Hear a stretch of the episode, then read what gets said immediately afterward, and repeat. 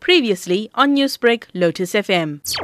Just after 8 o'clock this morning, a call was received by one of the neighborhood watchheads. A lady mentioned to him that there was a house robbery in progress in the Tweed Road area in Westville.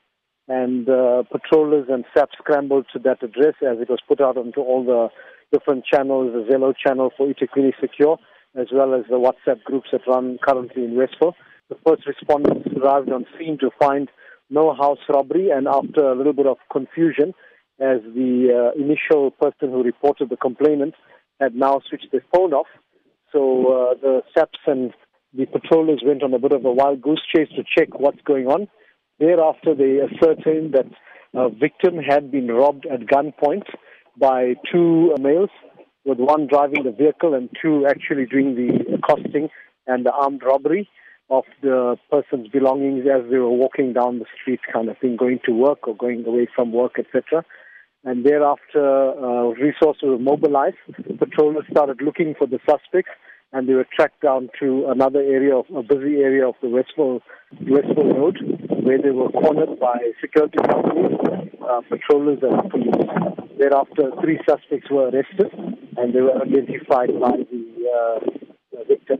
Now, Mr. Patel, this is not the first time that a vehicle has been involved in these kinds of almost petty robberies, you would say.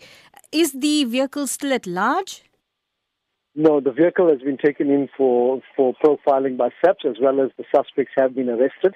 So we are currently now through the eThekwini Secure platform, which works with all the different neighborhood watches in the various areas. We'll circulate certain details, and we'll ask, for example, for all victims who've had incidents with a white Polo sedan, for example, and then they will feedback with the ones, the register and the description of suspects that they've got, as well as case numbers.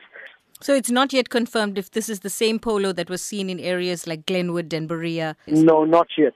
They've been taken in for, obviously, questioning, and they've been arrested. So there's enough against them for one case. Now we'll do the background work, and then we'll assist SAPS by giving them all the different case numbers. Obviously, there are many gangs. There are various gangs that operate in different areas. And so it will be, we can't really tell you that it's going the same vehicle that's been used in 20 other robberies.